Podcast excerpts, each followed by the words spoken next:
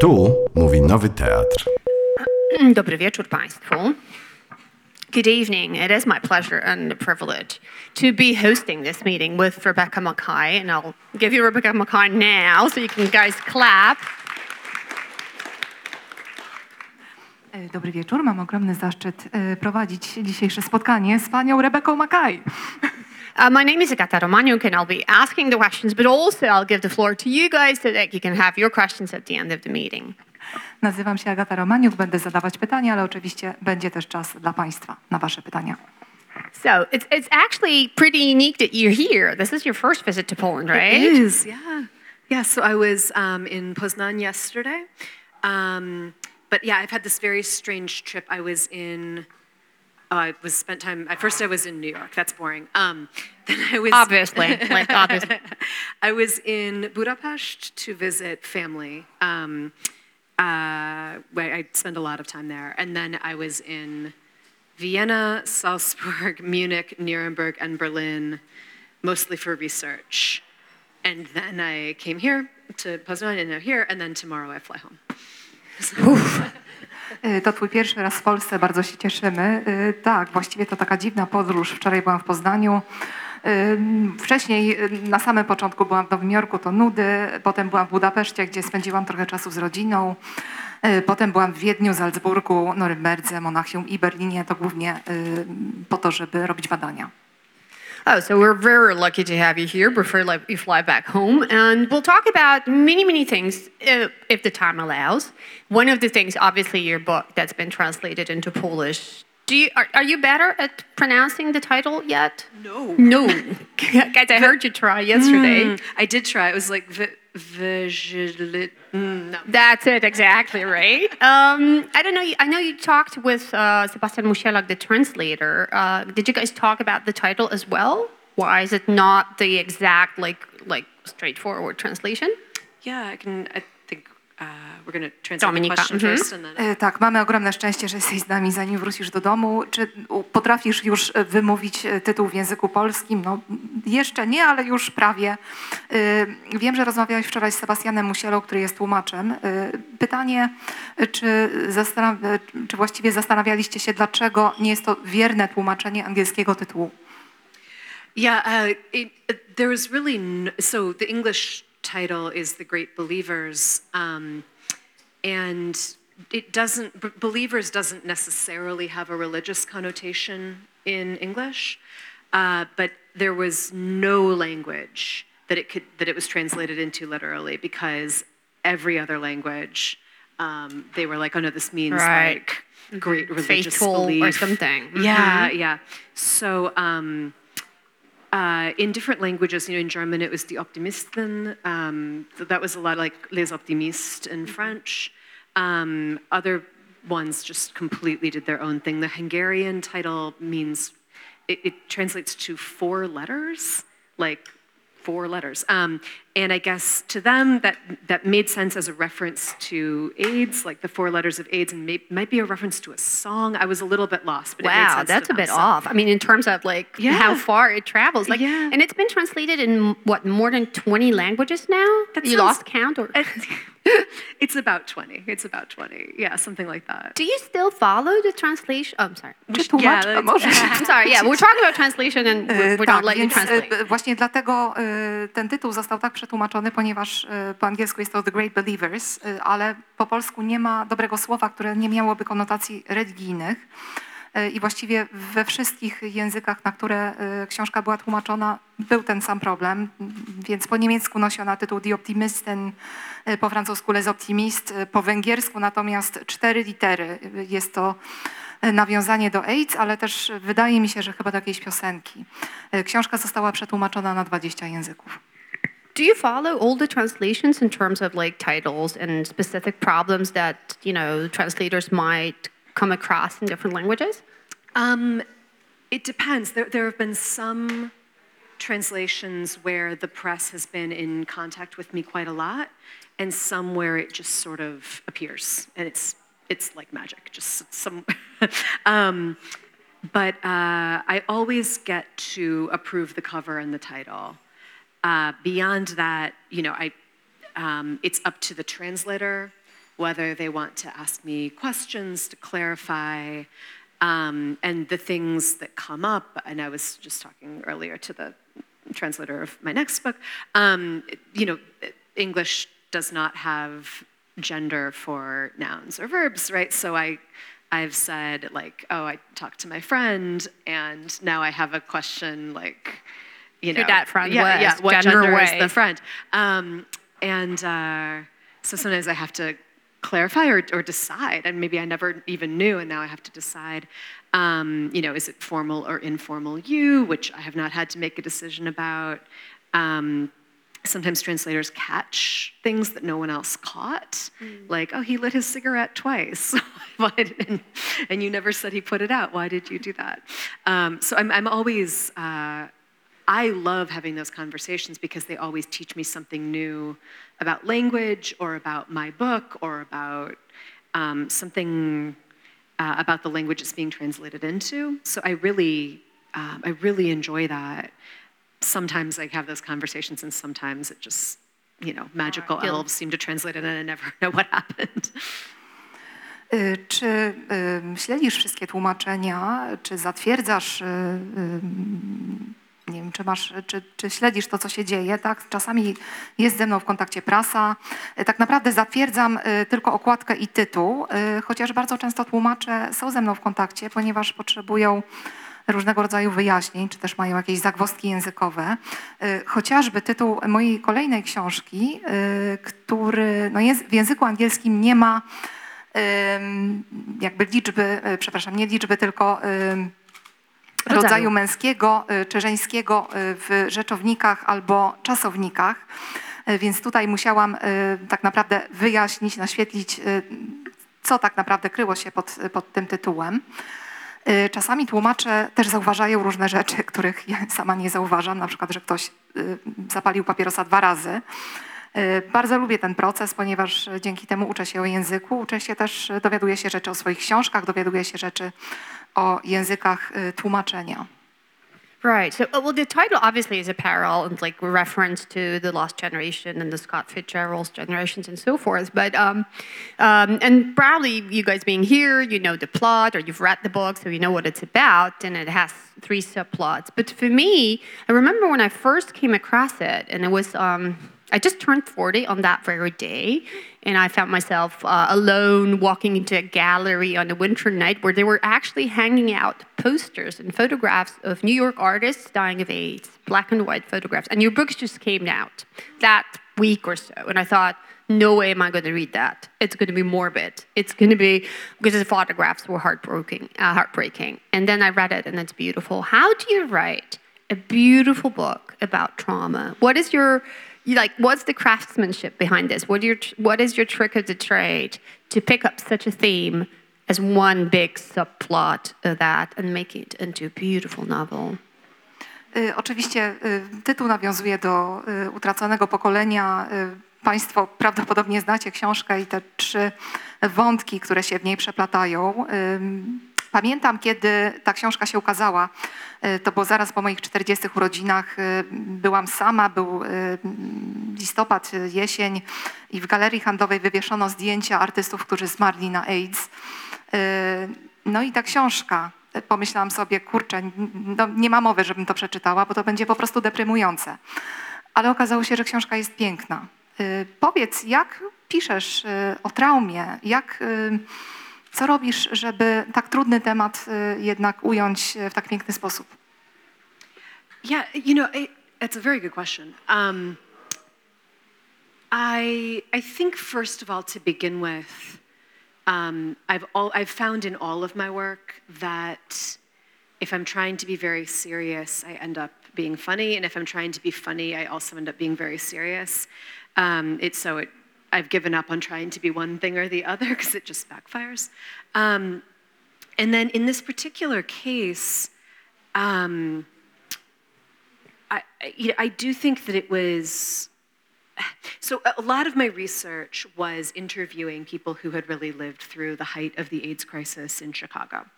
And in my conversations with them, I heard a lot of very funny stories, and I heard a lot of very hopeful stories, even as they were telling me about absolute tragedies, people they had lost, um, things, you know, think very heavy weights that they've carried with them for, for decades. There was also very often a real sense of joy, a real sense of humor.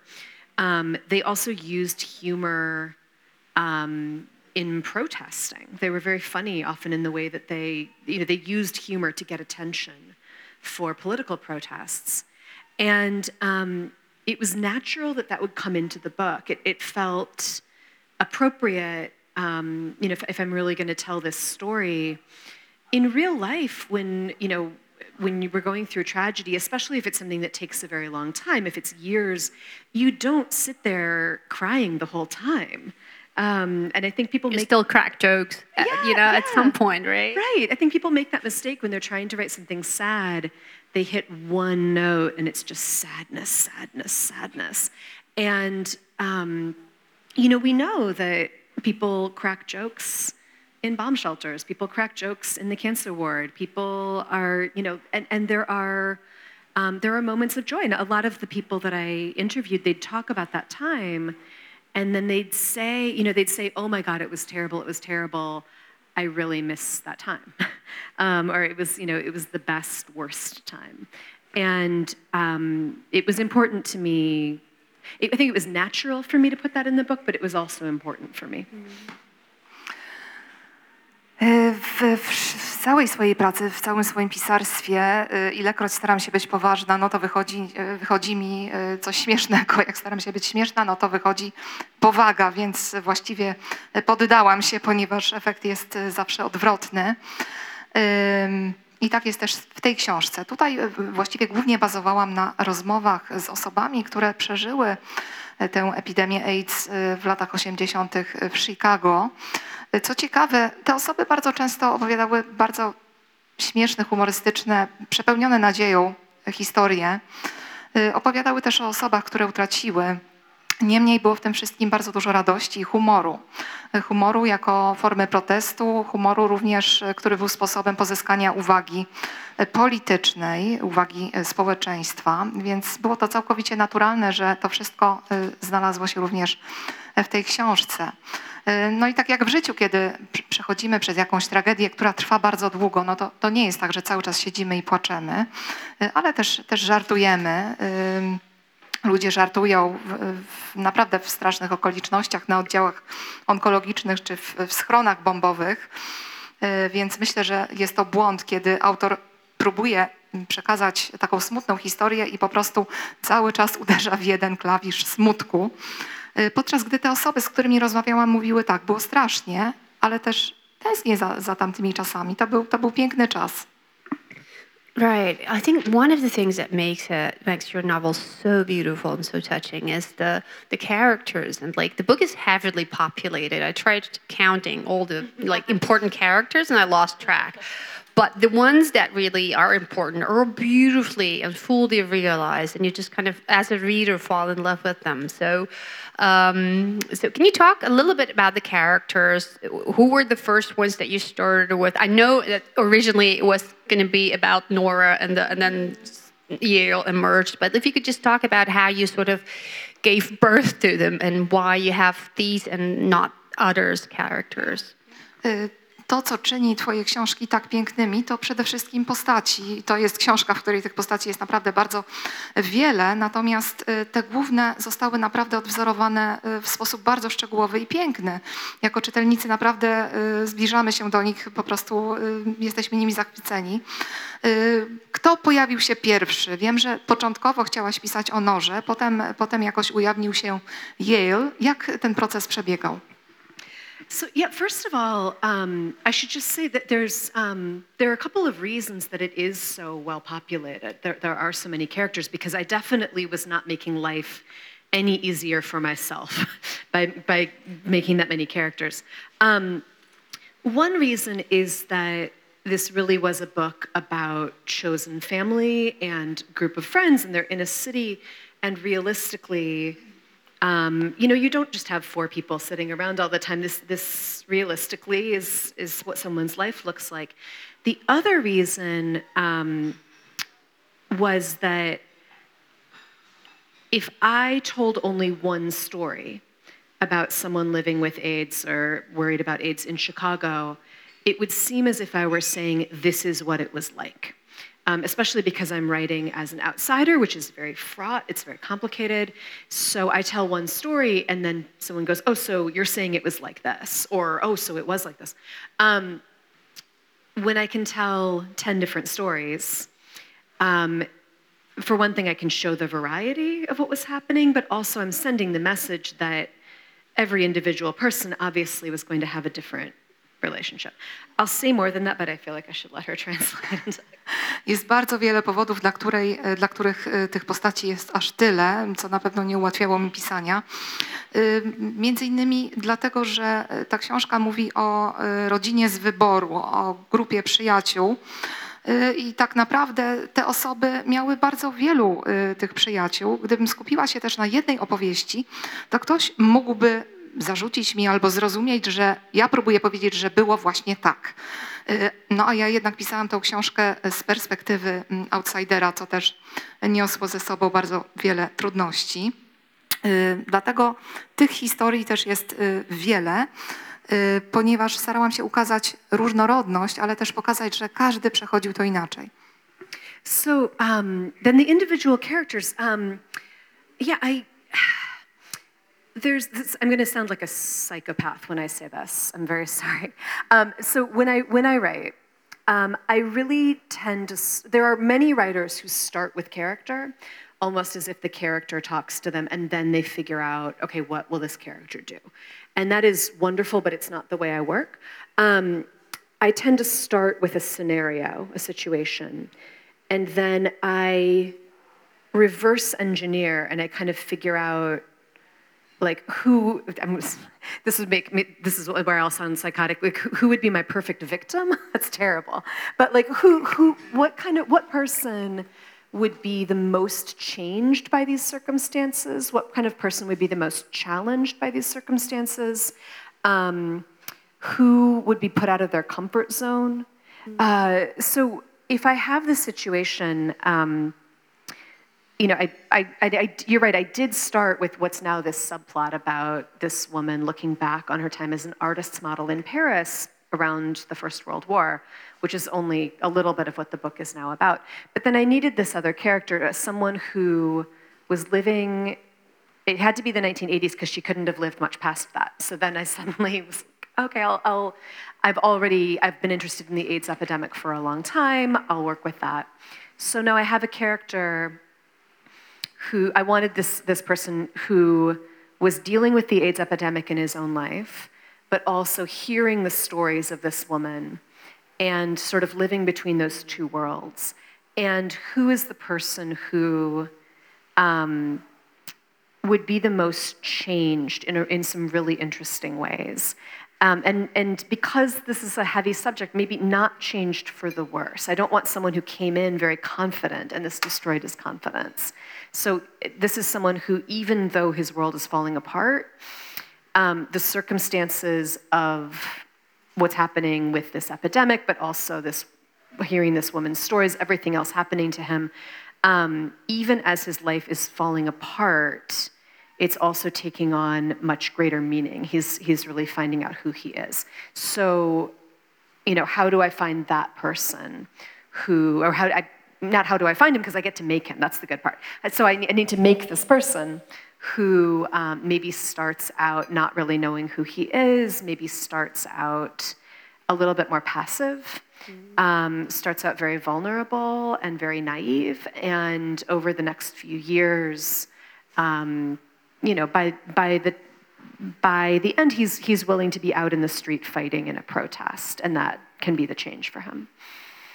Sorry, that was really long. I apologize. Y, Więc y, no tak, postaci tutaj być może zabrzmi jak psychopatka, ponieważ kiedy piszę, y, nie robię tak jak inni pisarze, którzy zaczynają od postaci, jakoś dialogują z nimi i tak naprawdę od nich się dowiadują, co się wydarzyło. Ja zaczynam od sytuacji, od jakiejś okoliczności i stosuję taką odwrotną inżynierię, żeby zadać sobie pytanie, no, kto tutaj byłby moją idealną ofiarą czy też dla kogo takie okoliczności byłyby wyzwaniem? Kto mógłby najbardziej się zmienić właśnie wskutek tej sytuacji? Więc y, y, tak, to prawda, pierwotnie zaczynałam od Nory, która była właśnie modelką, artystką w Paryżu y, w latach dwudziestych po I wojnie światowej, ale chciałam też dołożyć kogoś, kto żyłby w latach 80., czyli kogoś, kto żyłby, kiedy Nora jeszcze żyła.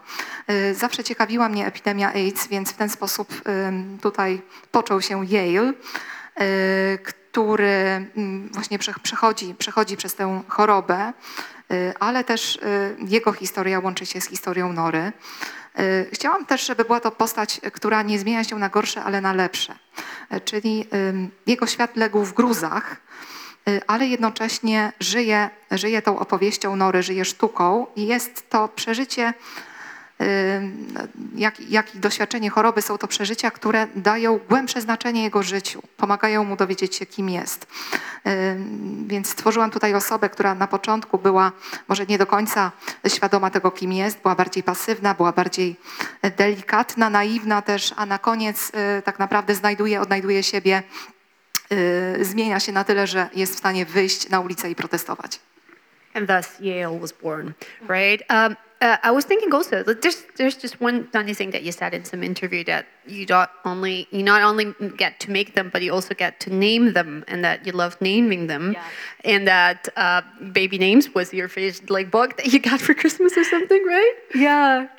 Uh, Więc powiedziałaś, że nie tylko tworzysz postaci, ale też je nazywasz. Y, Wiem, że bardzo lubisz nadawać imiona. Y, Nawet dostałaś y, książkę z imionami dla dzieci y, jako dziewczynka, więc For może... 16th birthday. yeah, I, I, um, I was probably like 14 or 15, and I asked my mother for a baby name book, which she fortunately did not worry, but she, she knew what I, why I wanted it. Um, and uh, I was able to look up, you know, the meanings of names. And I, um, yeah, they, they carry a lot of, you know, more more than other words. They're they're really loaded with connotation and um, I think a power that they have. And for me, when a character is not working, very often what I need to do is rename them. And it's not it's not that the new name magically will make them great to a reader. It's that the new name uh, shows me, the writer, a different side of them, and just makes something click where I understand them better. Is it more like aesthetic for you in terms of like Yale Tishman sounds beautiful and then uh, Richard uh, Campo sounds beautiful, or is there a secret meaning behind all this? Like I don't know, Robert Capa, Yeah. uh, Richard Campo. You know, are we supposed to dig deeper No. into it? It just sounds lovely. Yeah, no, I don't. Um, no, I think that you know that when people give their char- give characters with like secret meanings to their names, I always it makes me think of like. Uh, the 18th century, like po- like, Like riddle or something. Yeah, yeah. No, there's there's never. I don't think I've ever, as an adult, given a character. As as a teenager, I was definitely like, oh, her name is Sorrow. but um, uh, no, as an adult, no, their their names don't have any meanings, but they they definitely have vibes, right? So what you know, how unusual is this name? What ethnicity is this name? What um, connotations are there for this name?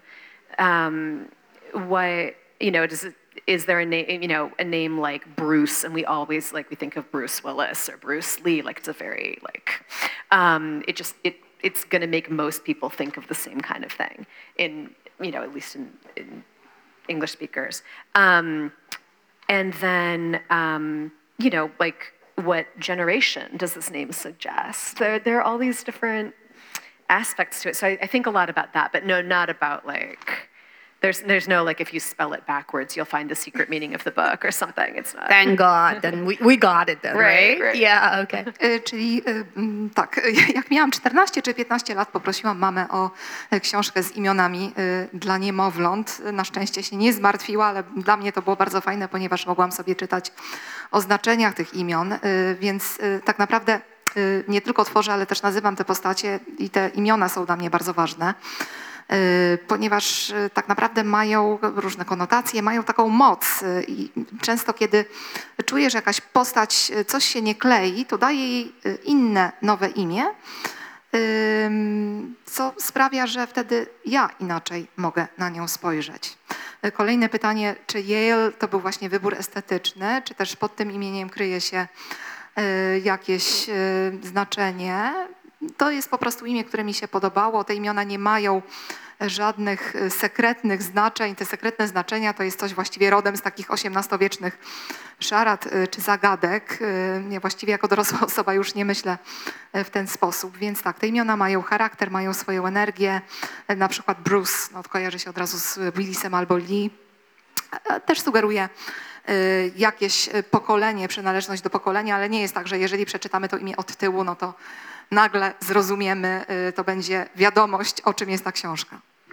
Um, I remember you saying again in some interview that it was really important for you to, to like portray all these places and you know facts in great detail, and that you have to know how sticky this floor was in a given bar or something. Like, is this something that you're always very conscious about, or was it especially important in the Great Believers? W jednym z wywiadów powiedziałaś, że mm, bardzo ważne jest dla ciebie y, pokazywanie, opisywanie miejsc, y, przekazywanie faktów w bardzo dużym szczególe, na przykład y, jak bardzo kleiła się podłoga w danym lokalu. Czy to jest coś, co zawsze jest dla ciebie ważne, czy tylko właśnie w, ty- w przypadku tej konkretnej książki? Yeah, no, it's it was specific to this book. Um, you know, any given book, you can make the choice. I'm going to make up a city, or I'm going to call I'm going to call the city Chicago, but I can make up streets and restaurants, and who cares? Um, or I can make up the laws of gravity. I'm writing science fiction. I can do it, but um, in this particular case um, not only is it historical fiction, right, where people are really looking for accuracy, they do want to learn what actually happened, but also um, th- this was, you know, very, uh, it was, it, in a good way, this was a terrifying thing to be writing because I'm writing about the real trauma of real people who are still alive, some of them, and might read this book. And I cared very much about uh, their opinion about telling the story accurately, about not doing harm in the world by by saying something false. Um, and in some cases, that was a matter of just you know, if I say if I describe this bar wrong, someone who was there would roll their eyes, right? And in some cases, um, it really mattered. So the um, the story I always tell to illustrate this is that originally, I, I, early on in the book, I have a chapter where Yale has lost his friends. And um, in my early draft, I had him walking down the street where this is the, the, the street in Chicago where the, the gay bars were and still are. And I had him looking in the windows of these bars for his friends. And um, I realized only in, in interviewing someone and talking to them, of course, you could not look through the window into a gay bar. In the In, 80s. in 1985, yeah, they would have been painted black, the windows. And um, so this is one reason that, that research and, and not just reading a book, but talking to people was so important. But that's something, if I had gotten that detail wrong, it's not just that someone who was there would have gone, oh my God, she doesn't know what she's talking about. I would have been misrepresenting to any reader what the experience was to be gay in 1985 in Chicago. Um, and that, you know, that, that is not, you know, absolutely not something I wanted to do. So yeah, another book I can I can make up the town, I can do whatever. Um, this one, other than my characters and what happens to them, and a few very little things that I, I make note of in the author's note, like I, I renamed the weekly newspaper, things like that. Other than that, everything is like I researched you know, the Every inch, as if. oh my God, yeah. Like, But you did the same for Paris, right? Uh, Yeah. So you walked the streets of Paris with Google Maps, With Google little Maps. blue, blue guy, right? Yep, yeah, yeah. Right, that mattered too, right? It's, it's, it's like if I'm going to be accurate in one area, I need to be in others too. And again, in Paris, I was talking about real artists um, who really lived and, and then making up one of them completely. Um, but to make him more realistic, yeah, then I, what, I should, what I say about um, Soutine or Modigliani or Fujita, that should be accurate so you believe me more when I make up this guy completely. E, Tak, bo to e, bardzo ważne w przypadku tej książki. E, Kiedy piszemy, jako autorzy, kiedy piszemy fikcję i coś wymyślamy, na przykład miasto, no to oczywiście możemy mieć zmyślone ulice, albo jeżeli piszemy science fiction, no to możemy sobie dowolne prawa grawitacji ustanawiać, ale to jest powieść historyczna. Tutaj mówię o, w pewnym sensie było to straszliwe, opisuje prawdziwe traumy mm, i też bardzo chciałam wiernie odwzorować doświadczenie osób, które żyły wtedy w latach 80. w Chicago. Nie chodziło mi tylko o to, żeby no, ktoś nie pomyślał sobie, że no, co, co, co, za, co, za, y, co za idiotka, bo ten bar czy ten lokal wyglądał y, zupełnie inaczej. Nie, to było dla mnie bardzo ważne, żeby przekazać to prawdziwe doświadczenie. I tak na przykład na początku jest taka scena, kiedy Yale wchodzi do pokoju, jego znajomi wychodzą, y, on potem wychodzi, jest sam, y, próbuje ich szukać. Idzie na taką ulicę, gdzie w Chicago znajdowały się i nadal znajdują różne lokale gejowskie, szuka ich. Pierwotnie chciałam napisać, że tam zagląda przez okna i ich nie widzi, no ale y, okazało się, że przecież w latach 80. te okna byłyby zamalowane. No, nie, nie było możliwości, żeby można było sobie tam po prostu zajrzeć. Y, I tego dowiedziałam się właśnie y, z wywiadów, y, które przeprowadzałam z osobami, które w tamtych czasach żyły. Y, No, oprócz tego, że mm, te postaci są zmyślone, czy też daje inny tytuł tej y, wychodzącej co tydzień gazety niż y, był, y, ni- niż, niż ten faktyczny tytuł, no to wszystko staram się tutaj zachować bardzo dużą wierność historyczną. Tak samo w przypadku pa Paryża, gdzie mamy prawdziwych artystów, którzy żyli, wszyscy oni no to są postacie historyczne, oprócz właśnie tej jednej, y, którą wymyśliłam, y, której jakby nadaje wiarygodności, będąc wiarygodną w opisie tamtych pozostałych.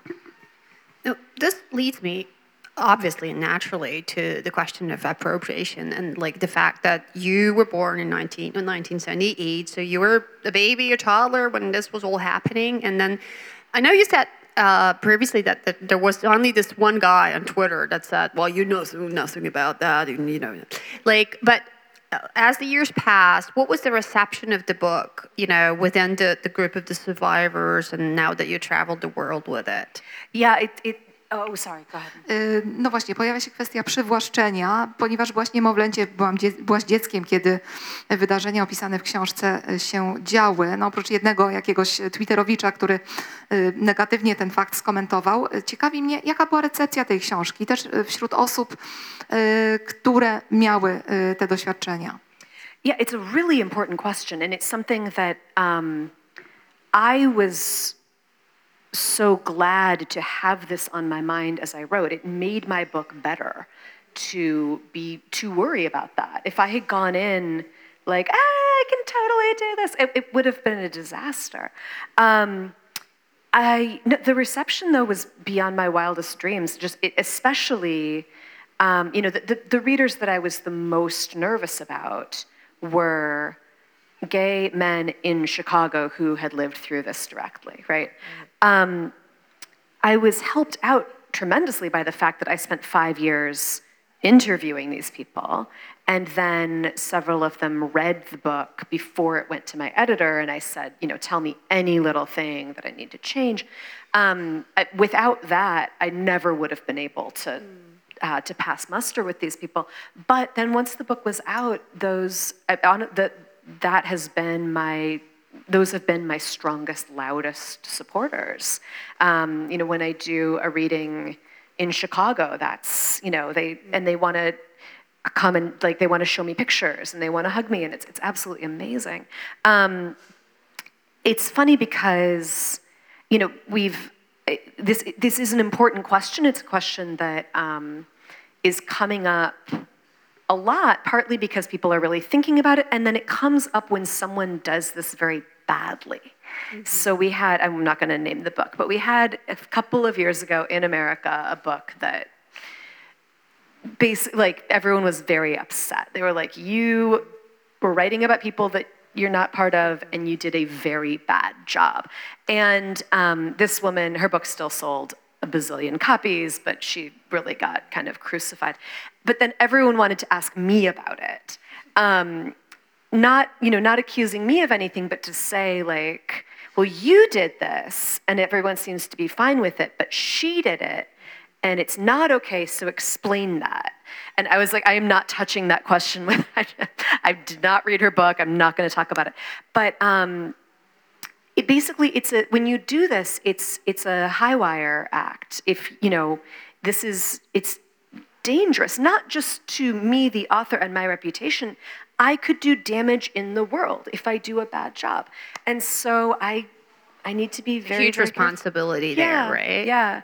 I think I have one more thing to add, but I I want to let her translate, and then I'll.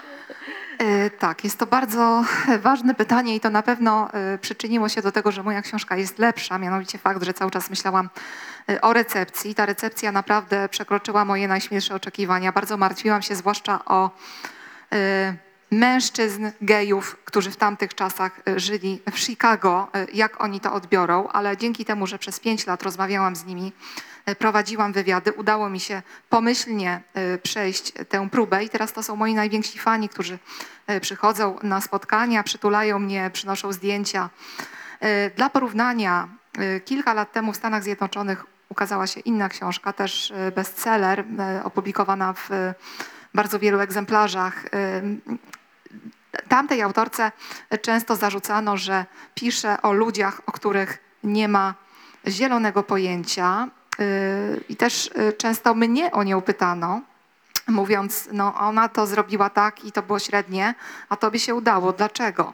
Yy, No, ja bardzo się starałam, ponieważ dla autora opisywanie takich zdarzeń historycznych jest to bardzo duże ryzyko, jeżeli coś będzie y, niewierne, czy też oddane, y, nie, nie- oddane tak jak należy.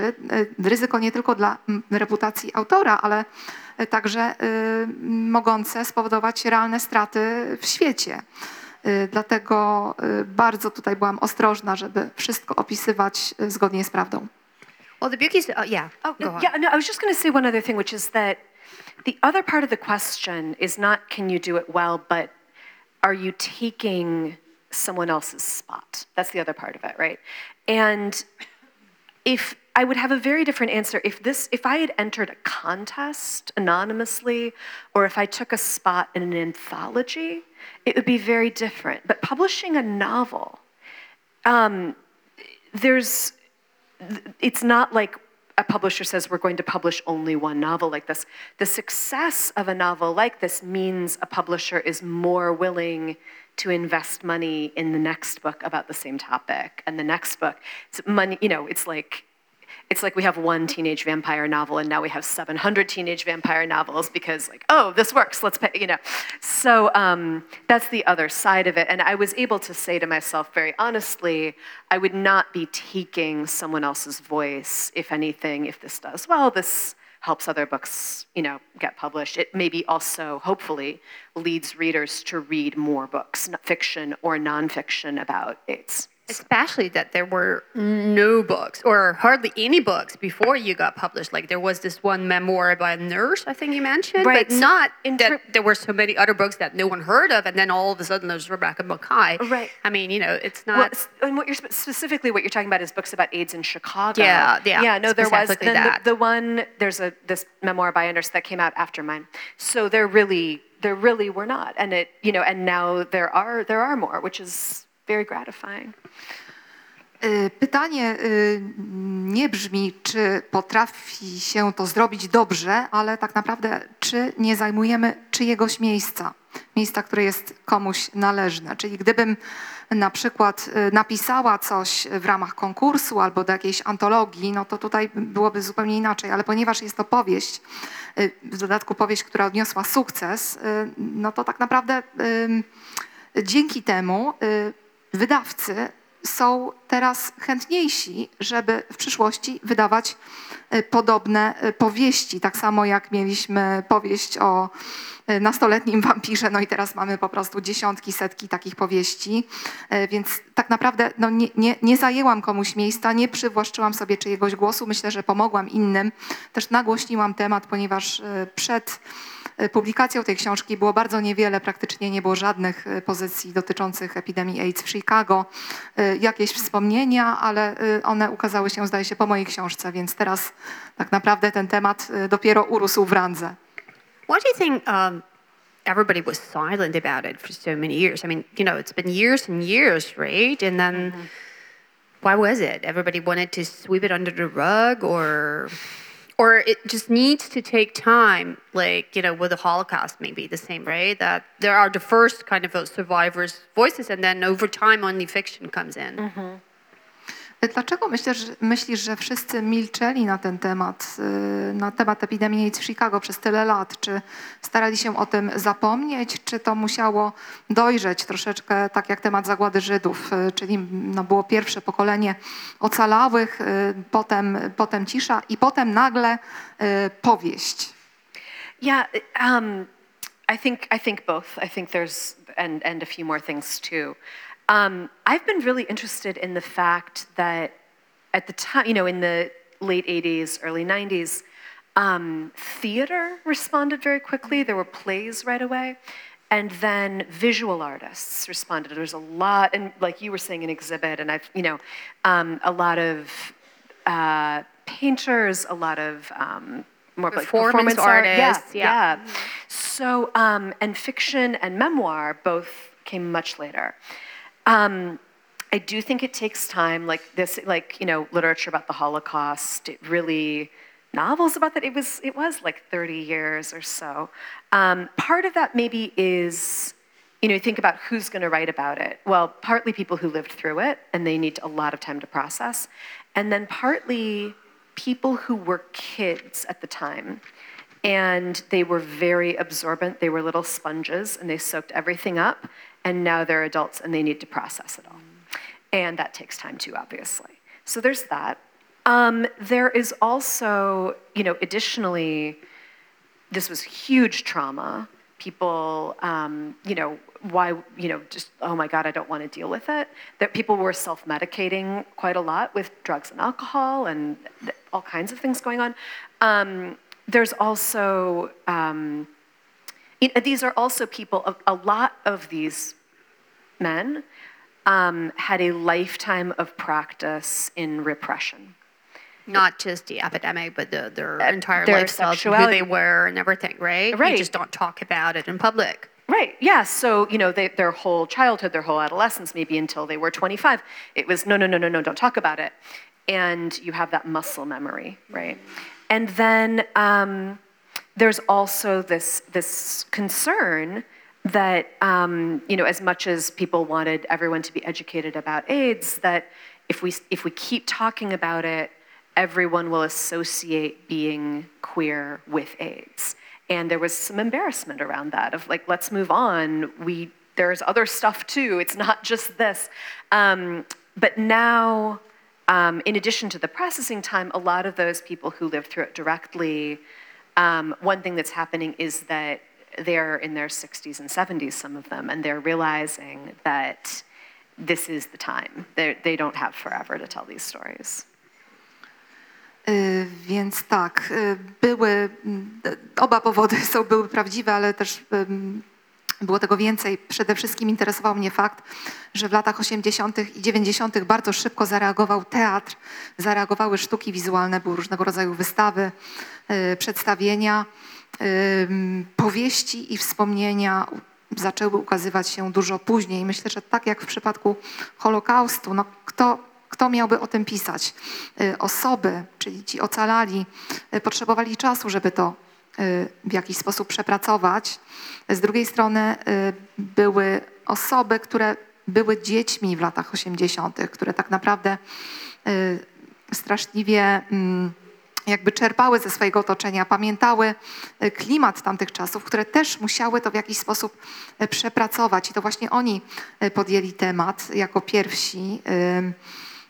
Pamiętajmy że też, że była to ogromna trauma. Ludzie starali się pomóc sobie w jakiś sposób y, za pomocą narkotyków y, czy alkoholu, żeby wytłumić y, ten ciężar. Ci mężczyźni też mm, przez całe życie, można rzec, ćwiczyli się w wypieraniu nie tylko tej epidemii, też swojej tożsamości wielokrotnie.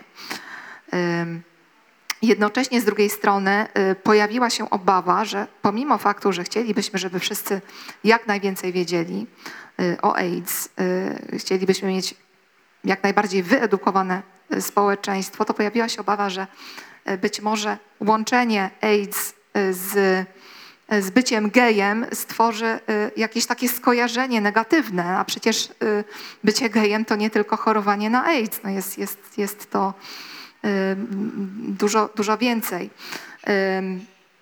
Też te osoby, które przez to przeszły, w sumie teraz to są ludzie, którzy mają już ponad 60, ym, często 70 lat, ci ocalali. To jest właściwie ostatni moment, żeby zaczęli o tym mówić. Um, before we move on to talk about your other projects, uh, I wanted to ask you one thing about like obviously this because of what you said, your extensive research, the attention to detail, and the respect that you had for your um, interviews and everything. Um, that was a huge success in America and in Chicago, but it was a huge success worldwide, also in places where the AIDS um, the AIDS epidemic was not such a prominent thing, like here in Poland in the 80s, we had other things to deal with as well, like the fall of communism sort of, right? So AIDS was not such a such a big thing. It was a big thing, but it was suppressed and not talked about. And yet, still in Poland, I mean, it's, your book is like a major thing, and, and we all love it. So, why why do you think? Um, what was the reception in other countries that uh, you have encountered and maybe was surprised with? And Yeah. Oh, sorry. Zanim przejdziemy do innych projektów, y, mówisz tutaj właśnie o tych rozległych badaniach, o tych wszystkich wywiadach, które wykonałaś. No i dzięki temu książka była sukcesem w Stanach, ale też na całym świecie. Też między innymi w Polsce, gdzie właściwie w latach 80. AIDS nie był aż tak gorącym tematem. No tutaj działy się inne rzeczy, upadał komunizm. Powiedz mi, jaka była recepcja twojej książki w innych krajach? Yeah, so um, for one thing, I think uh, even in countries where it was not, you know, wasn't something they were dealing with right there, um, there was, you know, thanks to Hollywood, and there, there, there tends to be an awareness of it and an interest in it. Um, it also, um, you know, m- many of my European translations came out in the summer of 2020, which was All right, really yeah. interesting. um, and I, you know, there were previous, you know, it came out right away in Dutch, and they latched onto it up, you know, well ahead of that. There were, you know, other other places were interested already, but there was this weird, you know, these parallels then. Um, this book coming out in 2020 it's about an epidemic people are in lockdown Dealing with that. right and and wanting to read about a different time and place but also maybe wanting to reflect on what this is like maybe just having a little bit more empathy and curiosity for people living with something like this because they can understand the fear and confusion um, and panic, or um, maybe uh, maybe they were it was already on their mind because they're thinking about parallels. Um, so I think that that's been interesting. Even in the U.S., you know, it's it came out in 2018, but it it continues to be read, and people have had, you know, a very different reading experience, I think, reading it before COVID and then in 2020 or 2021, and then reading it now and looking a little bit back, if we can say that now, on COVID. Um, so it, it was a silver lining for just the timing for me was very interesting. I had all kinds of travel canceled that I was supposed to be in Europe, and that would have been wonderful. But then um, instead, I was having these very interesting conversations over Zoom with, which was sad, um, with uh, with journalists wanting to talk about parallels, and and it they're definitely not the same thing, but um, you you know we all I assume you do this in school here too. In school, it, it always drove me nuts. You like they'd give you two things and say compare and contrast. Um, Yeah. Okay. and so it was like, okay, no, we can compare and contrast. This is why we learn to do this in school. We can draw parallels without saying they're the same thing. This is useful. Ym, tak, więc tam, nawet y, tam, gdzie y, epidemia AIDS nie zebrała dużego żniwa, ludzie y, znają, znają tę chorobę, mają świadomość tego, co się działo. Y, No, chociażby przez Hollywood, y, więc są świadomi, interesują się.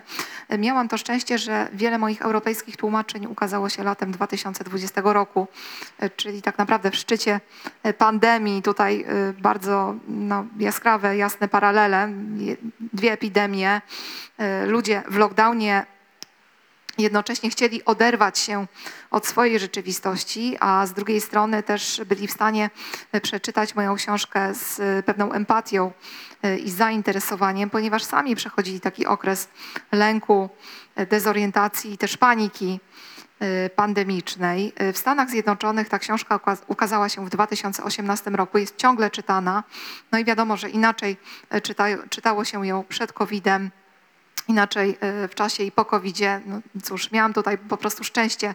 E, Był to dobry timing e, i choć w pandemii odwołano mi wiele spotkań, to prowadziłam wiele rozmów na Zoomie z dziennikarzami, którzy zawsze zadawali mi takie szkolne ćwiczenie.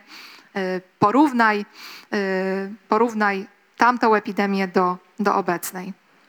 Right. Well, I remember like I read it when it first came out in English, and then I reread it now, you know, after the, the experience of COVID, and I picked up on different things this time. Like when Nico's pa- uh, parents are going through his stuff with gloves on, and I'm thinking, God, this is us. This is us now, right? So I think this must have been a different experience, a reading experience, as, as you said, right?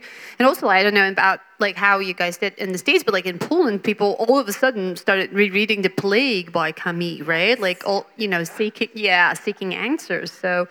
Yeah, remember you um, you gave this interview in 2019 saying that the epidemics will happen again and that they will strike the most vulnerable. And I, you know, watching it now was like, wow. I mean, you knew, right? And it actually it did happen, right? hmm So, is there anything like uh, looking back, not because of the epidemic, the recent epidemic, but like this is a finished project, and looking at at it now, like a couple of years back and everything, is there anything that you would have written differently, or you don't revisit your past projects and you're like, okay, that's a complete story and it's done?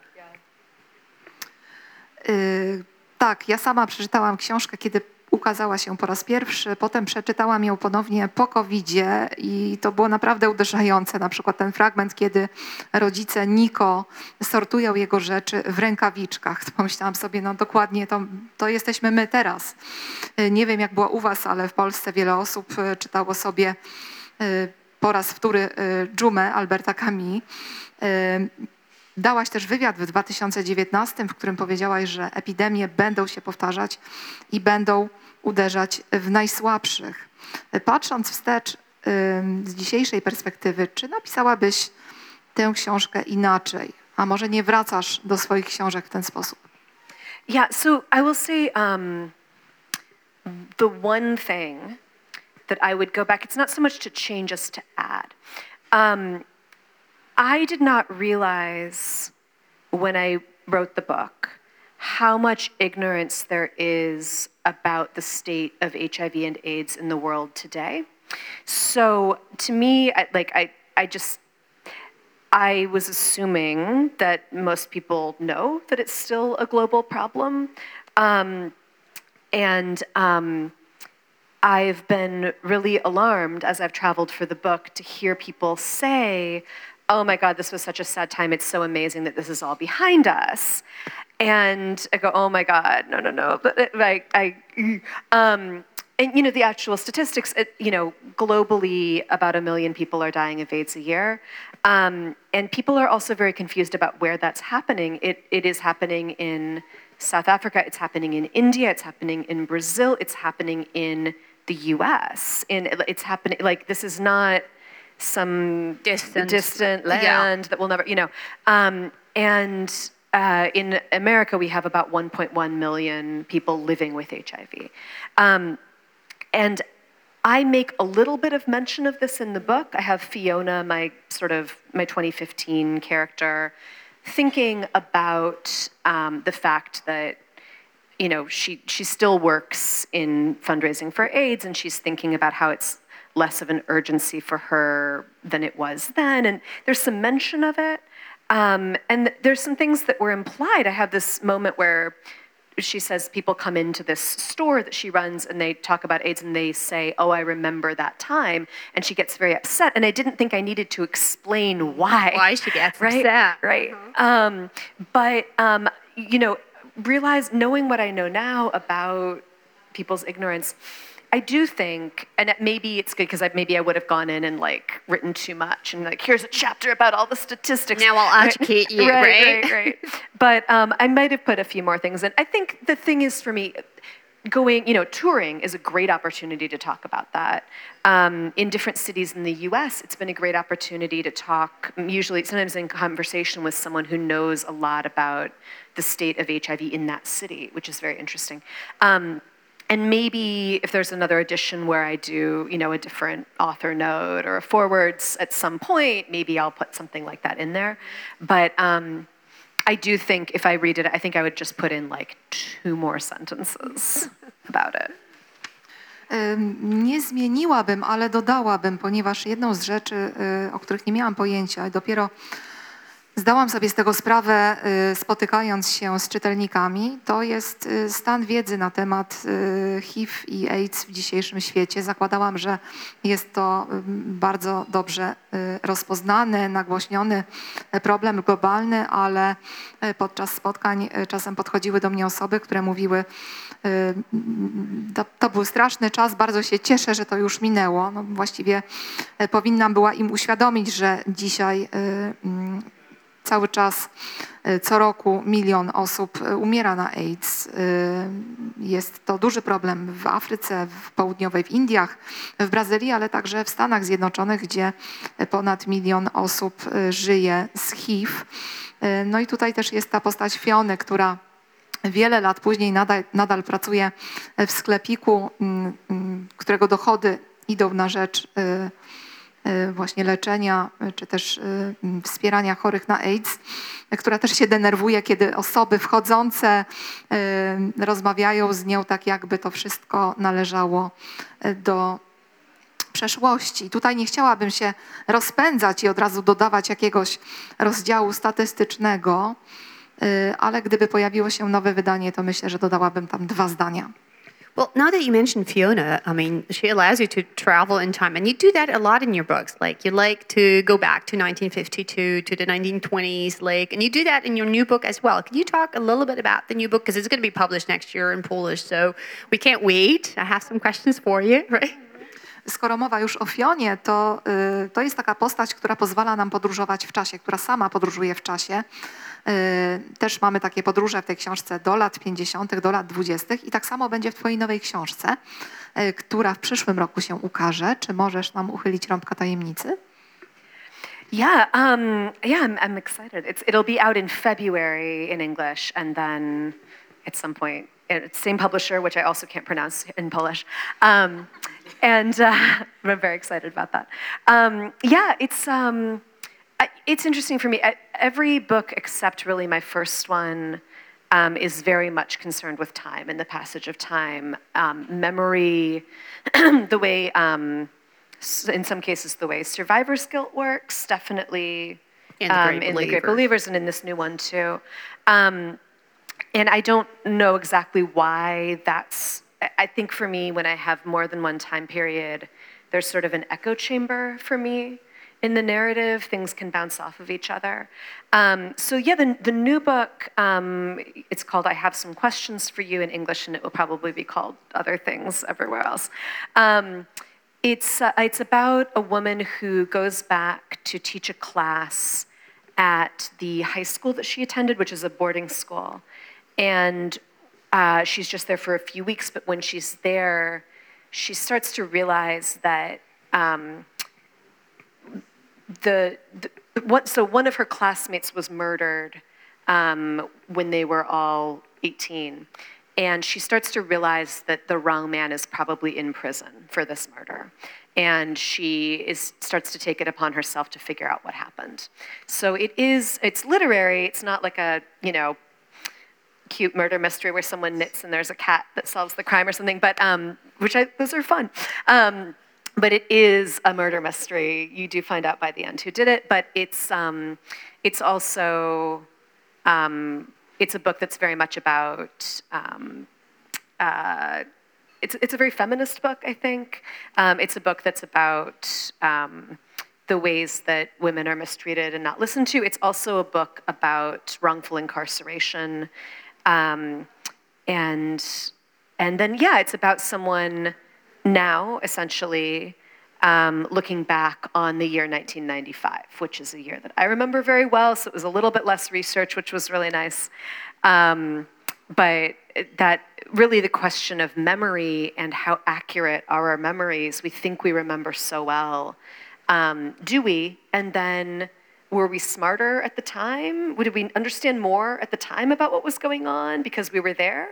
Or do we understand now more because we're older? We're distant. Uh, yeah, we're distant And we're from distant it, with the and that we yeah. maybe chose to turn a blind eye Yep. at the time. Yeah, and we have a different understanding of the world. Yeah. Y, Książka ta ukaże się w lutym y, przyszłego roku w wersji angielskiej. W Polsce będzie to ten sam wydawca, więc jesteśmy bardzo tutaj podekscytowani. Y, Wszystkie moje książki tak naprawdę mówią o czasie, o przemijaniu, o pamięci, też nierzadko o poczuciu winy ocalałych. Nie wiem, dlaczego tak się dzieje. Może dlatego, że dzięki temu, że mamy tutaj różne okresy, mogą one się wzajemnie naświetlać, tłumaczyć, być w dialogu. W każdym razie w tej nowej książce jest to książka o kobiecie, która wraca do swojej dawnej szkoły, jest to szkoła z internatem. Wraca tam na kilka tygodni, żeby uczyć. Przypomina sobie y, czas, y, kiedy miała 18 lat, kiedy zamordowano y, jej koleżankę z klasy. I nagle zdaje sobie sprawę, że prawdopodobnie za tę zbrodnię skazano i osadzono nie sprawcę, a osobę niewinną, więc sama stara się dojść, y, rozwikłać y, tę zagadkę i oczywiście jest zakończenie. Y, Jest to kryminał, ale nie właśnie taki grzeczniutki, gdzie ktoś siedzi, robi na drutach, a potem przechodzi kot i nagle wszystko jest jasne. Jest to powieść feministyczna, mm, która też podejmuje takie tematy jak y, właśnie y, złe traktowanie kobiet albo y, karanie osób niewinnych. Tym razem jest ona, y, akcja dzieje się w 95 roku, więc są to czasy, które y, dobrze pamiętam. Już nie muszę y, tak bardzo dociekać czy prowadzić badań. Jest to też książka o pamięci. Jak dokładna jest nasza pamięć? Czy dawniej byliśmy mądrzejsi, czy jesteśmy mądrzejsi teraz wraz z doświadczeniem? Um, I when I read uh, some um, story, like an article about this book, uh, one critic said that this is amazing how you reinvent your narrative from one book to the other. Like the Hundred Years House is a totally different book, and then the Great Believers is different. And then I have some questions for. So it's like. Wow, this is, you know, because sometimes writers like fall in, okay, I did that right, so I'm going to sort of write the same book for the next 50 years, and you're not doing that. And also, one of the things I'm thinking, but correct me if I'm wrong, is that you're also interested in like different types of prose and different types of books. Like, can you tell the audience a little bit about your 84 Books projects and what, what is it that you're currently reading? Is it the piano teacher or you finished the piano teacher, right? Y, To niesamowite, że za każdym razem piszesz zupełnie inną książkę. Wszystkie twoje książki mają zupełnie inną fabułę, są inaczej napisane, w ogóle się nie powtarzasz. Bardzo ciekawi mnie też twój projekt 84 książki. Czy możesz powiedzieć, co teraz czytasz? Yeah, I, I do. First of all, I, I, I just get interested in new things. I don't, you know, I did not choose this career to be, to bore myself, right? right. Like I can, I, this is something where I can have, I can do whatever I want. So why wouldn't I do different things? Um, but um, yeah, so this project, I'm very excited. I, um, okay, so the, the backstory is um, my father um, was Hungarian. He lived a lot of his life in the US. He escaped after the failed 1956 revolution, and then he moved back later. Um, and he was, um, he died in January of 2020. in Budapest. So um, I was going to come over in April for the memorial service, and that did not happen. And then I just got back two weeks ago. So um, one of the reasons I'm in Europe. Um, so it's uh, I didn't really have that kind of closure. Um, so he was a poet, and he was also a linguist. He spoke 16 languages. Amazing, but your mom speaks My- like 10 or Yeah, something? my so mom like, is also how many do you speak? One. Good. Okay, there's some balance in the family. Thank God. I speak. No, it's not true. I speak like, I well, you know, English. I could read it. I could read a novel in French. I, am good at that. And then Hungarian. ah, It's really hard. But it's a Um, really but hard it's- language it's- then, right? There are 35 cases. 35. Um, and then like some Spanish and some German and a little bit of Polish now, right? Uh, I, I can say jinky. That's good enough. That's, that's really what you need. Okay. Why don't we just let them? You could I just already leave knew. that. I already knew piro- pierogi. So okay. well, you're from Chicago, Two so words. I mean, you know, I know, I know, I know. We got a lot of yeah. Um, okay, so um, Let's just Ciekawią give her a minute because then we get we get carried away. Ciekawią mnie bardzo różne rzeczy, różne tematy, ponieważ nie wybrałam e, pracy pisarki, żeby się nudzić. E, Więc ten projekt 84 książki e, związany jest z moim ojcem, który był Węgrem. E, Uciekł e, z Węgier po 56 roku, e, potem mieszkał w Stanach Zjednoczonych, następnie wrócił i zmarł w styczniu 2020 roku w Budapeszcie. Ja miałam tam pojechać w kwietniu na ceremonię, ale niestety nie było to możliwe. E, Więc oto teraz jestem, teraz właśnie byłam na Węgrzech. E, Ojciec mój był poetą, lingwistą, znał 16 języków, matka zna 10, a jeżeli o mnie chodzi, no to znam tak naprawdę jeden, więc jest równowaga w rodzinie. Ale już tak na poważnie y, jestem w stanie przeczytać książkę po francusku, e, trochę czytam po węgiersku, chociaż ten język ma 35 przypadków, po hiszpańsku, niemiecku, no i teraz po polsku potrafię powiedzieć dzięki, no i wcześniej też wiedziałam o pierogach, ponieważ jestem z Chicago. um, so so okay, that's the backstory.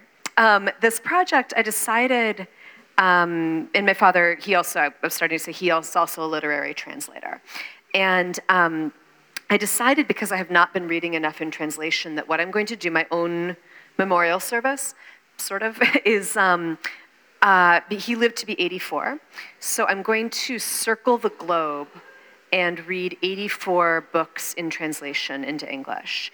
So I started in Hungary with uh, The Door by Magda Szabó, which I really recommend. It's a brilliant book. Um, and then I did a Croatian poet, I did a contemporary Bosnian novel, and now I'm reading Elfriede Jelinek, The Piano Teacher, which is a very strange book to read um, on my phone as I'm traveling. I guess very- it was made into a fabulous movie, so. yeah, very, I, I understand very intense, and the book is very intense and dark. So how Um, do you pick? Oh, because like a Bosnian poet, not not an obvious choice, right? How do you pick these? Right. So, um, with for instance, uh, sometimes I'm looking up. Sometimes it's someone I've always wanted to read. Um, the Bosnian, for instance, um, I have a good friend, the writer Aleksandar Hemon, who is Bosnian American, um, and I just told him he could pick my book, so he did. So he Wow, just picked, pretty picked the one he wanted me to read. Um, and um, you know, obviously there are a lot more than 84 countries in the world, but I'm just picking my way. I'm avoiding countries that I already read a lot from, so I'm not going to do France.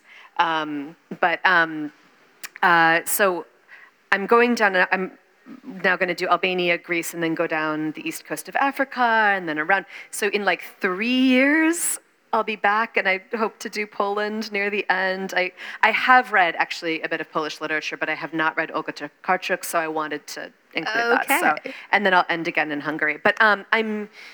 Uh, I'm doing it very publicly. I'm, I'm announcing, I'm writing about it on social media, on my Twitter and Instagram, and, and I have people reading along with me. Um, probably not for every book, but when there's one that interests them or when they can. And it's and then I'm talking about my observations and my reaction, and um, and then you know eventually maybe I'll write a very long essay about it or something, or maybe it's part of a a memoir or something. But for now, it's just um, it's good for me because I was I was only reading American fiction because Because I, there's so much of it. I mean, you know, so like, yeah. And also because maybe I have to review something or I'm in conversation with someone or I have to blurb, you know, the back of the book. So um, this is, it's good for, I was, it's like I was eating nothing but noodles for five years and I need some vegetables. You have this new vibrant some- diet, yeah, right? And we can all travel with you. Yeah. So this is something that we all encourage here to, to I- travel with Rebecca. You're leaving tonight, but we can actually follow you. So that's great. Yeah, yeah. Koniec. Y, Tło. Y, Właśnie ojciec był też tłumaczem literatury. Zdałam sobie sprawę, że czytam za mało y, literatury w tłumaczeniu, więc chcę podróżować, przeczytać 84 książki. Czytałam już chorwackiego poetę, nie, bośniackiego poetę, przepraszam, czy chorwackiego. Bośniackiego. Teraz czytam pianistkę Elfridę Jelinek. Czytam książki, które zawsze chciałam przeczytać. Tego Bośniaka wybrał mi przyjaciel. Staram się nie czytać y, w językach czy też z krajów, y, z których już dużo przeczytałam, więc tutaj y, na przykład Francja nie jest na mojej liście, ale będę też czytać książkę z Albanii, z Grecji, potem książki z Afryki. Mam nadzieję, że uda mi się wreszcie dotrzeć do Polski. Tutaj chciałabym bardzo przeczytać Olgę Tokarczuk. Dzielę się tym również publicznie, opisuję te swoje lektury w mediach społecznościowych. Inni czytają ze mną. Y, Może kiedyś napiszę o tym esej albo jakiś, w jakiś sposób y, opiszę to we, w swoich wspomnieniach. Y, Wcześniej tak naprawdę byłam na monodiecie, można powiedzieć, czytałam tylko fikcje, powieści amerykańskie. Y, Teraz poszerzam horyzonty, jestem lepszą rozmówczynią. No i mam, mamy nadzieję, że będziemy podróżować z Tobą i że spotkamy się jeszcze raz w Polsce. So before we embark on that journey with you, maybe the audience will have some questions. So before we let you go home finally. Um, so now the floor is yours. Czy są pytania od publiczności?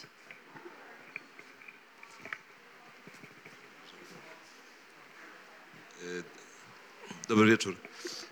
Chciałem zapytać o jedną sprawę, bo usłyszałem piękną, s- piękną historię o, o tym czasie i e, refleksja na temat czasu była też e, takim e, najmocniejszym wrażeniem po przeczytaniu tej książki.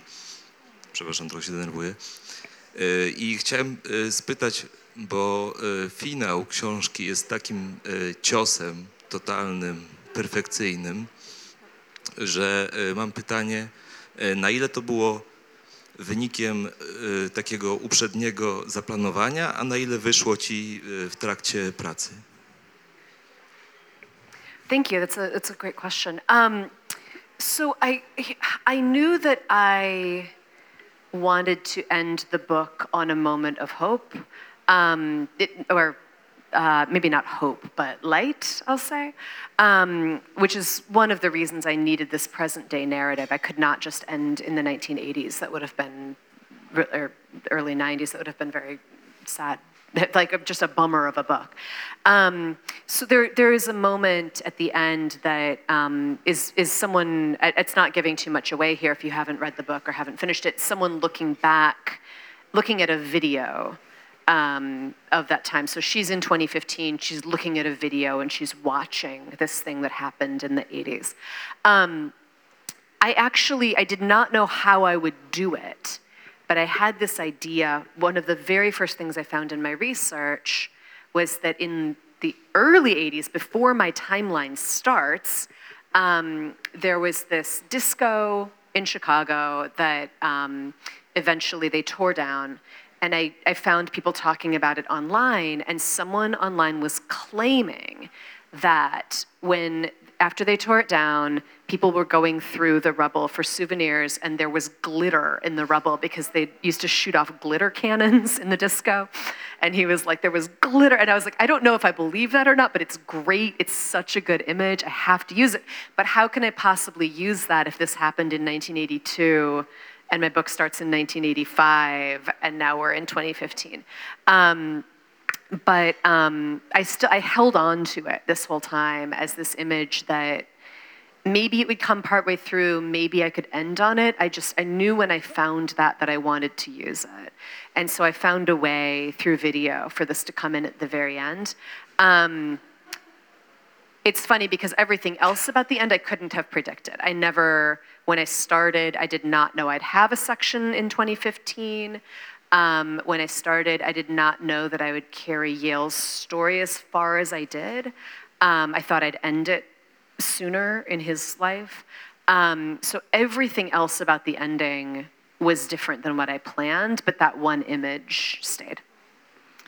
Y, Chciałam zakończyć takim akcentem optymistycznym, jakąś nadzieją, dlatego właśnie narracja nie kończy się w latach 80., y, a w roku 2015. I tutaj nie chcę spoilerować, ale kończy się tym, że bohaterka ogląda nagranie wideo. To jest coś, co odkryłam y, w internecie na początku lat 80., czyli jeszcze przed początkiem akcji mojej książki. Była w Chicago dyskoteka, która została rozebrana y, i ktoś podzielił się taką anegdotką, że po jej rozebraniu ludzie przeszukiwali te ruiny y, szukając pamiątek i było tam pełno brokatu, ponieważ na tej dyskotece st- strzelano z takich armatek brokatem. Y, I to był taki obraz, y, który gdzieś ze mną został. Y, Chciałam go gdzieś wkomponować albo w książce, albo na samym końcu. Niemniej nie, nie planowałam dokładnie, jaki ten koniec będzie. Nie wiedziałam, rozpoczynając pisanie, że y, książka zakończy się w 2015 roku. Też nie byłam pewna, y, na ile rozwinę wątek Yale'a, czy też y, na ile doprowadzę do końca jego historię. I tak naprawdę to są rzeczy, które dopiero wyszły w trakcie pisania.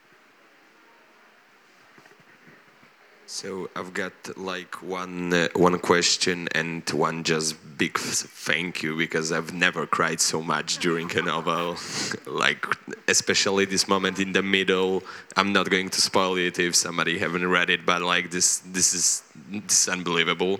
And I've got a question because yeah, in the interviews and on meetings you like keep saying that you like have done so extensive research about AIDS, but like what I also like stumble upon that this is also an excellent movie about not the AIDS itself but the trauma and about how Fiona Marcus reacts and her inability to like speak about it which we know that like silence is another way of like reinforcing that trauma and all those stuff. And i'm wondering like have you also done extensive research on trauma? Or like was it in the beginning? Or like after like how how it how did it go with trauma Jedno pytanie i ogromne podziękowania za tą wspaniałą książkę. Nigdy tyle nie płakałem, zwłaszcza y, w środku.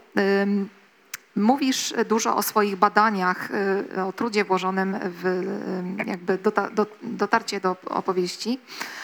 Moim zdaniem jest to książka może nie tylko o AIDS, ale także o traumie. Y, I tutaj właśnie Fiona jest tą osobą, która przeżywa tą traumę w pewnym sensie w cichości, w milczeniu. Zastanawia mnie, czy prowadziłaś też jakieś badania nad traumą? Thank, you, first of all. Um, I uh, so what happened was um, I, like I said before, just of necessity, I, I had to sit down and talk to people and interview them about AIDS in Chicago because there was just I was thinking at least there would be some big boring nonfiction book about the history. There was nothing about Chicago. Um, so I needed, uh, you know, for those specific details, I needed to interview people. I would have needed to anyway, but I wasn't planning on doing that from the very beginning, every, you know, day one, and I had to. Um, and a lot of that research, there were details, certainly, you know, for instance, I was interviewing doctors. So what medicine would you have used and what, you know, what would cause this to happen? Um, and sometimes it was about certain events, like, you know, you were at this one protest, what was it like, what happened? But whatever I was asking, I, I really started with, you know, so when did you move to Chicago or were you born here? Tell me about your life. Um, tell me when you first became aware of AIDS. Uh, and they, they really start opening up about their lives. And um, it became really psychological research in a very, in, in um, just kind of osmosis. I was just really absorbing a lot of this. The way, the way, not only the stories people shared with me, but the way they told stories. So, um, the way that they would uh, talk about something and then say, oh my God, I haven't thought about this in 30 years. Or things they would say, you know, in some cases I was talking to people who um, they knew that they had HIV in the early 80s and they thought they had months to live. And now it's their 65th birthday and they're still here. And how do they deal with that? And what happens when you were really close to someone in your 20s and that person died? And you've gone on and had more meaningful, longer relationships, but you still feel responsible for that person's memory and you feel guilty because you don't love them the way you used to and you're the one person left who remembers. Like these, these are really complicated sentiments and conversations and um, you know i certainly every life has had some trauma. I have not lived through this myself um, but absorbing those narratives the way people thought the way they remembered the way that they um, processed guilt and grief, uh, those informed all of my characters. Not like, oh, this person is this person, but uh, it, I couldn't have written these characters without those conversations.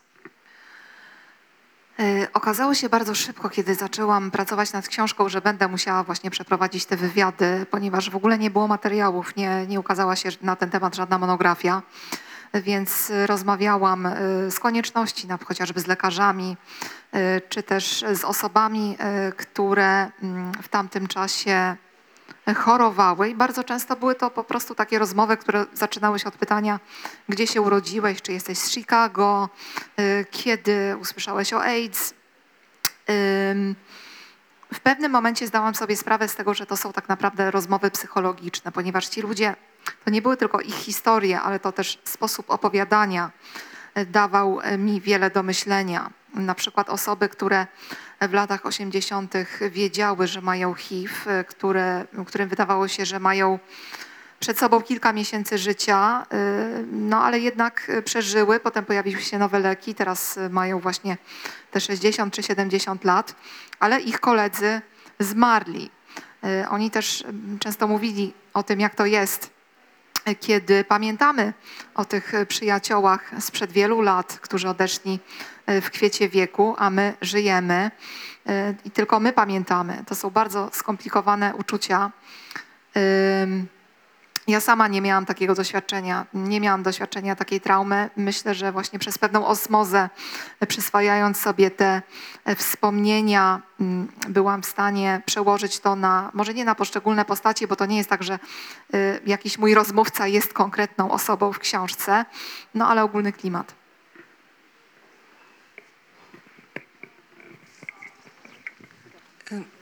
Ja też chciałabym w pierwszej kolejności podziękować za książkę. To jedna z najważniejszych książek, które miałam możliwość czytać w swoim życiu. I mam tylko jedno krótkie pytanie.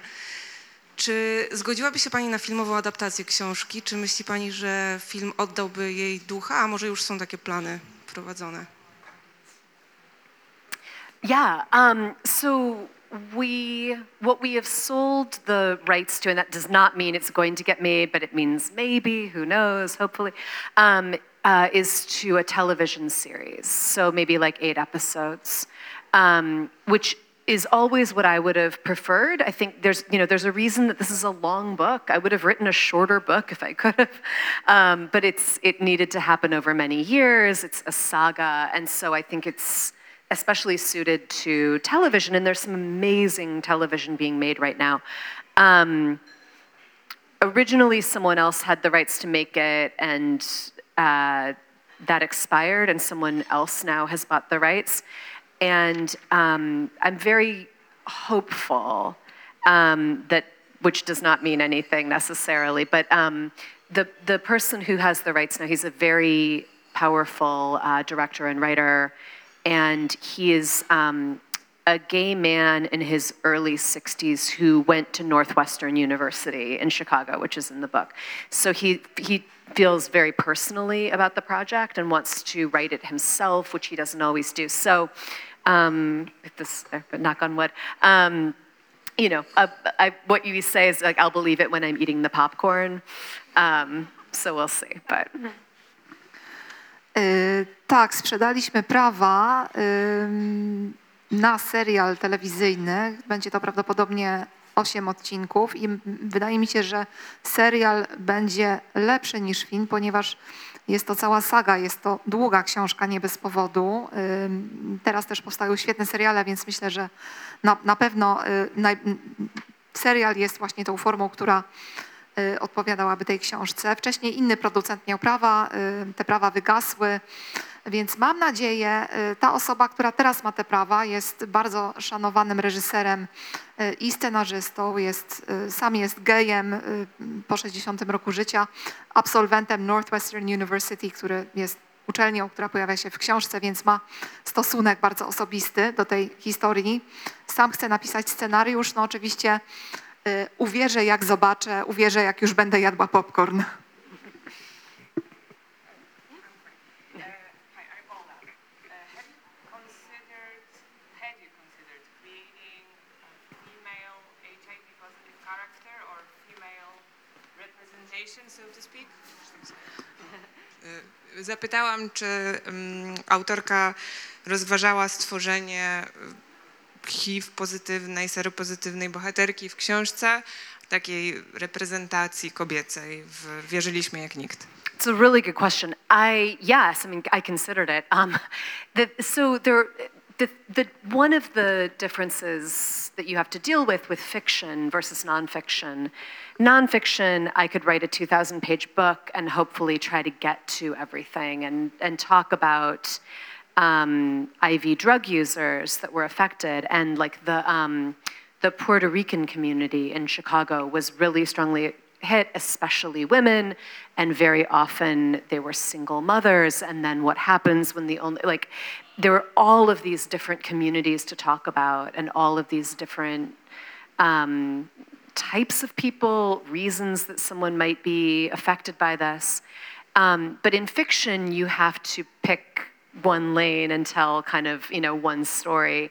And at a certain point, um, it would start to get a little bit heavy handed to have a representative of every demographic. When in real life, you know, this is a group of gay male friends, you know, are, do they really have friends from over here and friends from over here and one of these people and one of these people? Um, so, uh, yeah, ultimately, you know, I have to kind of just pick one story and go with it. But, um, you know, then again, as I'm doing events, I can talk about that kind of thing. The, um, the, the one way that it really does come into the book, um, it's, it's subtle, but there's a demonstration that Yale takes part in in 1990. And that demonstration, um, it was for many, thing, many things regarding healthcare, but it was specifically um, trying to get the county hospital to open up 15 beds for women on their AIDS unit. They had 15 beds sitting there empty, and they wouldn't use them for female AIDS patients because they said, oh, we can't build a women's bathroom on this floor, so we can't, so these beds have to be empty. Um, so what these people did then they these women in this demonstration they carried mattresses 15 mattresses down the street and they threw them into this intersection and lay down on these 15 mattresses and blocked traffic. Um, so you know there's this this mention. It's very important but it's small. But um, it's the kind of thing I can talk about when I when I tour, and it's it's the kind of thing that you know. My hope is that people maybe if this is the first book they read about AIDS, they read five more books about AIDS that cover other demographics, um, and that more and more of those books get published and written and cover more and more of those categories.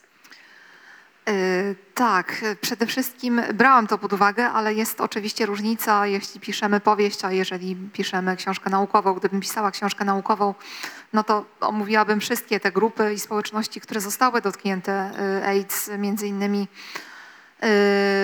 ci, którzy dożylnie przyjmowali narkotyki. W Chicago była to znaczna grupa portorykańczyków, tam też były kobiety, najczęściej samotne matki. Mogłabym oczywiście włączyć taki wątek, ale ponieważ napisałam powieść, to chciałam wybrać jedną główną historię, na niej się skupić. Byłoby to troszeczkę sztuczne, gdybym nagle y, mm, gdyby na, nagle ta grupa gejów, y, której dotyczy y, moja książka, miała przyjaciół z takiego, z, z takiej grupy czy z innej, byłoby to, to troszeczkę dziwne, ale na spotkaniach mogę, mogę oczywiście o tym mówić. Tutaj też w książce pojawia się demonstracja, na której jest Yale w 90 roku. Była to demonstracja tak naprawdę dotycząca ochrony zdrowia, ale chodziło o to, że y, szpital chicagowski nie chciał, miał 15 wolnych łóżek y, na oddziale y, dla chorych na AIDS. Jednak nie przyjmował kobiet, ponieważ jak argumentowali, nie byli w stanie y, pomieścić tam y, łazienki dla kobiet, więc te 15 łó- łóżek stało puste.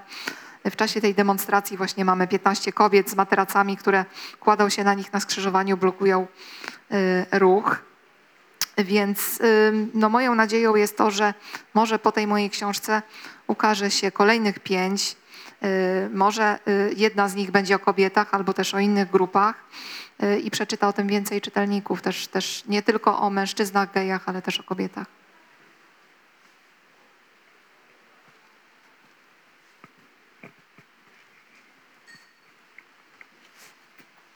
To ja sobie pozwolę. Słuchać mnie? Okej, cudownie. E, To ja sobie pozwolę po polsku. E, Zapytam o taką rzecz, może to jest takie trochę odjechane pytanie, ale jest takie zdanie, które wypowiadała John Didion, mówiąc o tym, że opowiadamy sobie historię po to, żeby móc żyć. I wydaje mi się, że można je odnieść w jakiś sposób do prozy w ogóle. Więc moje pytanie jest takie, dlaczego ty czujesz potrzebę opowiadać historię, tworzyć powieści, krótkie opowiadania? E, Wspominałaś też w wywiadach, że jakby od zawsze wiedziałaś, że będziesz pisać, więc jakbyś się do tego odniosła? Dzięki. Yeah, um, I do think there are plenty of brilliant writers who came to writing later. Uh, maybe they, you know, they just realize they have something very important to say, um, or they discover it later. For me, though, this was, you know, from about age three. I was, you know, making up, putting on puppet shows, or, um, you know, could barely hold a pencil, and I was like writing fake letters, but I was writing stories, um, like make, you know, like my E had five rungs on it, and um, and uh, was just something that I always did. It was um, just a way of being in the world. And sometimes it was intentionally, I'm going to write a story. Sometimes it was, I had my whole first grade class convinced that there was a class ghost, and I started a ghost newsletter, and I made up these little ghost sightings, and I left like signs of ghosts everywhere. instead of doing my schoolwork. Um, so I, I think for me, it's a personality type. Um, even just the way that I um, have conversations. It's I. I mean, I just told you a story, and I had to throw that in there. It's just the way that I talk. Um, so uh, I don't really know any other way of being in the world, and uh, you know, I. I I'm lucky that people want to hear the stories I have to tell, because otherwise I would just be um, telling them over drinks in a bar. I'd be a, I'd be a liar, you know, making up things. I don't know, but um, I, I I do believe that you know we all live on stories whether we tell them or absorb them. Um, even people who don't consider themselves storytellers, they probably are, first of all.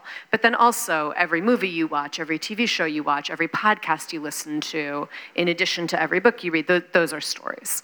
And um, I just think we are, we are a story based species. And so it's really amazing to, you know, we are all the storytellers, but it's amazing to be someone who gets to really think about that for a living and, and to do that every day. Wielu pisarzy zaczynało pisać późno.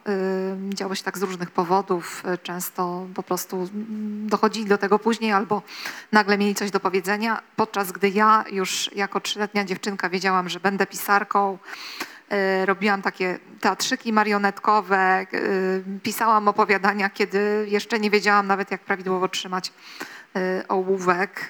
Więc dla mnie jest to po prostu taka forma życia, bycia w świecie. Czasem, no jeszcze wracając do dzieciństwa, zaczęłam taki biuletyn duchowy o duchach y, w mojej klasie rozprowadzać. Wymyślałam różne historyjki, gdzie te duchy y, były widziane.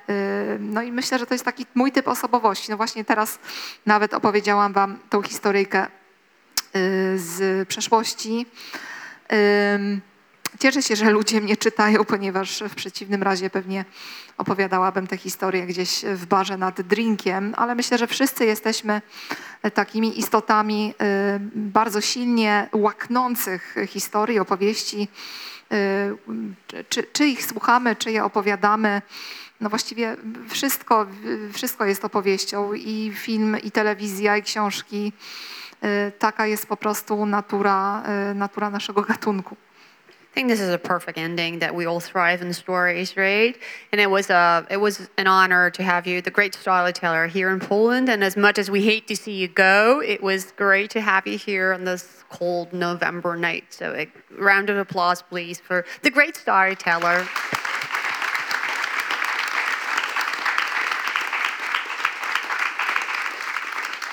I'll just say before you translate, thank, thank you so much. This has been absolutely wonderful. And I, I've known, it's been amazing for me to see. I, I knew that um, the Polish version of the book was, first of all, I knew it must be a great translation. And I knew people were responding partly because you guys are all really good at Instagram. And so every time I go on Instagram, everyone tagged me and it would be like American Polish. Australian Polish, Polish, French, Polish, Polish, Polish. And it makes me very happy. So thank you. Yeah, that was us. That was. Y, Cóż, to będzie idealny moment na zakończenie naszego spotkania, więc jeszcze raz dziękujemy Rebece za bycie z nami w tę noc listopadową. Y, No i tutaj właśnie też opowieść o tym, że na pewno polskie tłumaczenie jest super i, i bardzo się cieszę, że byłam tak często tagowana na Instagramie. No to właśnie była Państwa robota. Thank you. For tonight. Thank you. Dziękujemy za tłumaczenie również i dziękujemy Państwu za przeżycie i wieczór spędzony w Nowym Teatrze z Rebeką Makaj.